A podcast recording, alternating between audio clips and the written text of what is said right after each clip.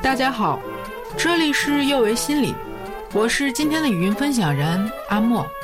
在这个系列里，我将和大家聊一聊关于抑郁症的那点事儿。抑郁症的家人要如何互相照顾？有些人可能会说，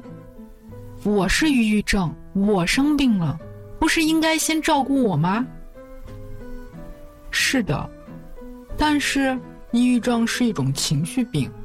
而情绪是会相互传染的。在一个家庭里，如果有一位确定了抑郁症，那么生活在同一个屋檐下的家人很可能就是他抑郁症的受害者，等于是在一线战斗的战士。我们在做抑郁症的专项咨询时，经常建议家人也在适当的时候加入到我们的咨询中来。其实很大一部分程度上，我们都是在帮助家人处理一些问题。因为抑郁症患者的情绪有时会像钟摆，今天他可能很高兴地告诉你他要好好生活，奋发图强，明天可能又拒绝出门，躺在床上不起来。家属往往找不到他的规律，就觉得这人怎么昨天好好的，今天怎么就又成这样，还不敢说，说了他可能就哭，就大发雷霆，甚至还要砸东西。家人一开始往往也处理不好这样的事情，经常也会觉得手足无措，感到委屈、疲惫，甚至和患者起冲突，这都是正常的。对于一些比较严重的抑郁症患者，可能他周围就不能离开人，我们得从家庭人手中找出人来陪伴他，这样无形中就打乱了我们原来正常的家庭分工，谁去工作，谁来照顾，这就成了一个要摆在桌面上说的问题。我们大多数人是没有机会接触专业的医学知识的，甚至打开微信朋友圈也找不出个能商量的人。突然面对疾病，往往不知道要如何下手。大家不能理解抑郁症到底是什么，分不清它是矫情还是病呢。家人认识资源不足，有些人会觉得病人是偷懒、装病的，无病呻吟、逃避现实、小题大做、钻牛角尖、故意讨爱，因为他只要看开一点、坚强一点、振作起来，病就好了呀。实在太无知了。我们在临床经常遇到孩子说自己病了，要求见心理咨询师，家长却一味地要求他坚强点、想开点，有的甚至觉得孩子负能量爆表是在和家人故意作对，什么抑郁，你就是欠收拾。对于一些家庭中的孩子确诊抑郁症的家人，也会陷入到一个非常尴尬的境地。有一种言论总在说，孩子的问题就是家长的问题，家长们本身就很累了，还要这样把所有孩子的问题全往他们身上揽。是的，孩子的问题和家庭有着关系，可这并不是绝对和唯一。换句话说，谁都是第一次当人，谁又是天生做家长呢？这种说法不仅偏激，而且偏颇。很多时候，明明很多迹象已经指向了抑郁症，但是家长不敢承认。家长害怕别人说自己没有管好孩子，害怕自己失职，他可能出于各种考虑而不愿意面对事实。逃避永远解决不了问题，逃避很可能会让事情变得严重。作为第一线的照顾者，家属首先要照顾好自己，要了解一些抑郁症相关的知识，减轻自己情绪的负担，并且家人之间要相互支持帮助。治疗抑郁症是长期的抗战，不应该只让一个人独自承担所有的重责。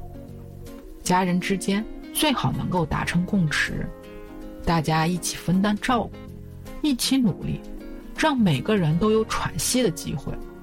不仅是抑郁症，很多长期的慢性疾病的照顾者们都会陷入精力衰竭的困扰。我曾经照顾过一段时间家里生病的老人，那段日子我和姐姐分早晚班，我晚上睡在医院病房里，白天去上班，姐姐白天一直在照顾老人，我们这样交替进行。即使如此，几个月下来，两人都憔悴了好多，我脾气变得暴躁易怒，还会有忘事的情况。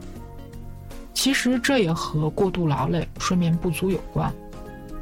我非常感谢我的朋友同事家人和周围的小伙伴们，他们经常给我打气，隔三差五的和我通信，请我吃饭，听我吐苦水，给我加油。在他们的帮助下，我那段日子其实过得还不错。照顾人的人也要照顾好自己，当你状态稳定了，你才有力气去和疾病纠缠。有一些照顾者自己有很深的负罪感，觉得没有照顾好病人，觉得自己要成为一个完美的照顾者，24小时时时刻刻地看护他。这个愿望是美好的，但你毕竟不是超人啊，没有谁能持续的高压的运转，这实在不符合人性。我们得把自己调整好了，才能够以更好的状态来帮助别人。即使是在咨询室里，我们对咨询师的要求也是自助助人。大家看清楚了吗？自助放在前面。照顾者一旦发现自己的心情有异常的起伏，变得易怒暴躁或者沮丧，什么事情都不想管了，睡眠也不好，缺乏食欲时，就要小心留意是否因为压力太大了。这个时候最好能做一些让自己放松的事情，缓解一下，例如降低家务的标准，请朋友们来帮帮忙，让自己放个小假，去游个泳，运动一下，赏赏花，找人聊聊天都可以，让自己喘口气儿。我们要知道，休息是为了更长远的走更长的路，而不是让自己累垮，成为第二个病人。我们虽然一直在说抑郁症是感冒，但它毕竟不是真正的感冒，它不会像感冒那样吃个药打个针就好了。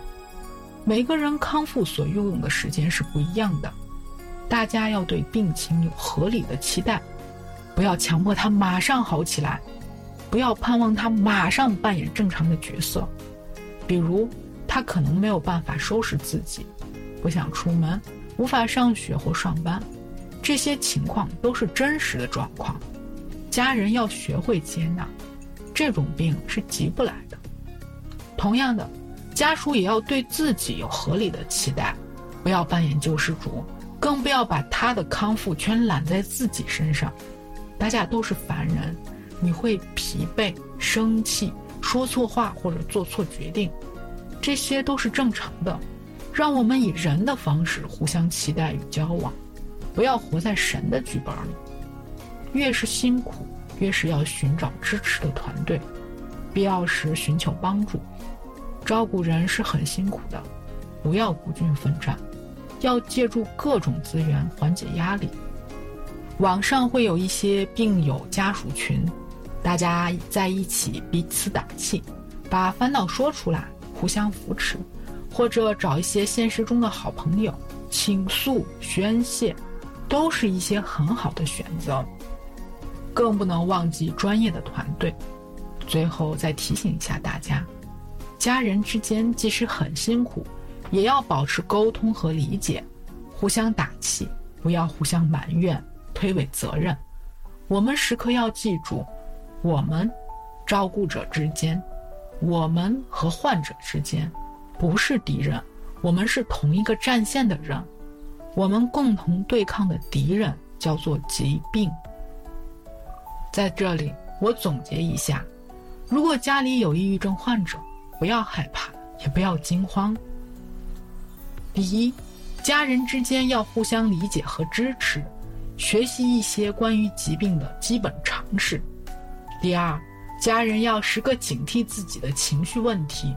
照顾好自己才能照顾好病人。第三，照顾人之余，可以做一些令自己放松的事，比如看书、听音乐、洗澡、画画，以让自己喘口气儿。第4，降低对疾病和自己的期望。抑郁症康复是一个长期过程，自己也不会成为完美的照顾者。第5，当你觉得挺不住的时候，也不要逞强，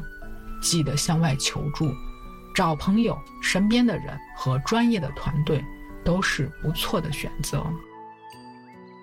今天的分享就到这里，我是阿莫，也是心理咨询师张倩，这里是有为心理。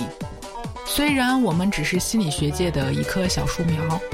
但是我们努力做到我们的最好，用真诚的态度、客观专业的方式，向每一位愿意关注我们的人分享一切你想知道而我们又恰好了解的心理学知识。请记得，不管你在哪里，世界和我陪伴着你。我们下次见。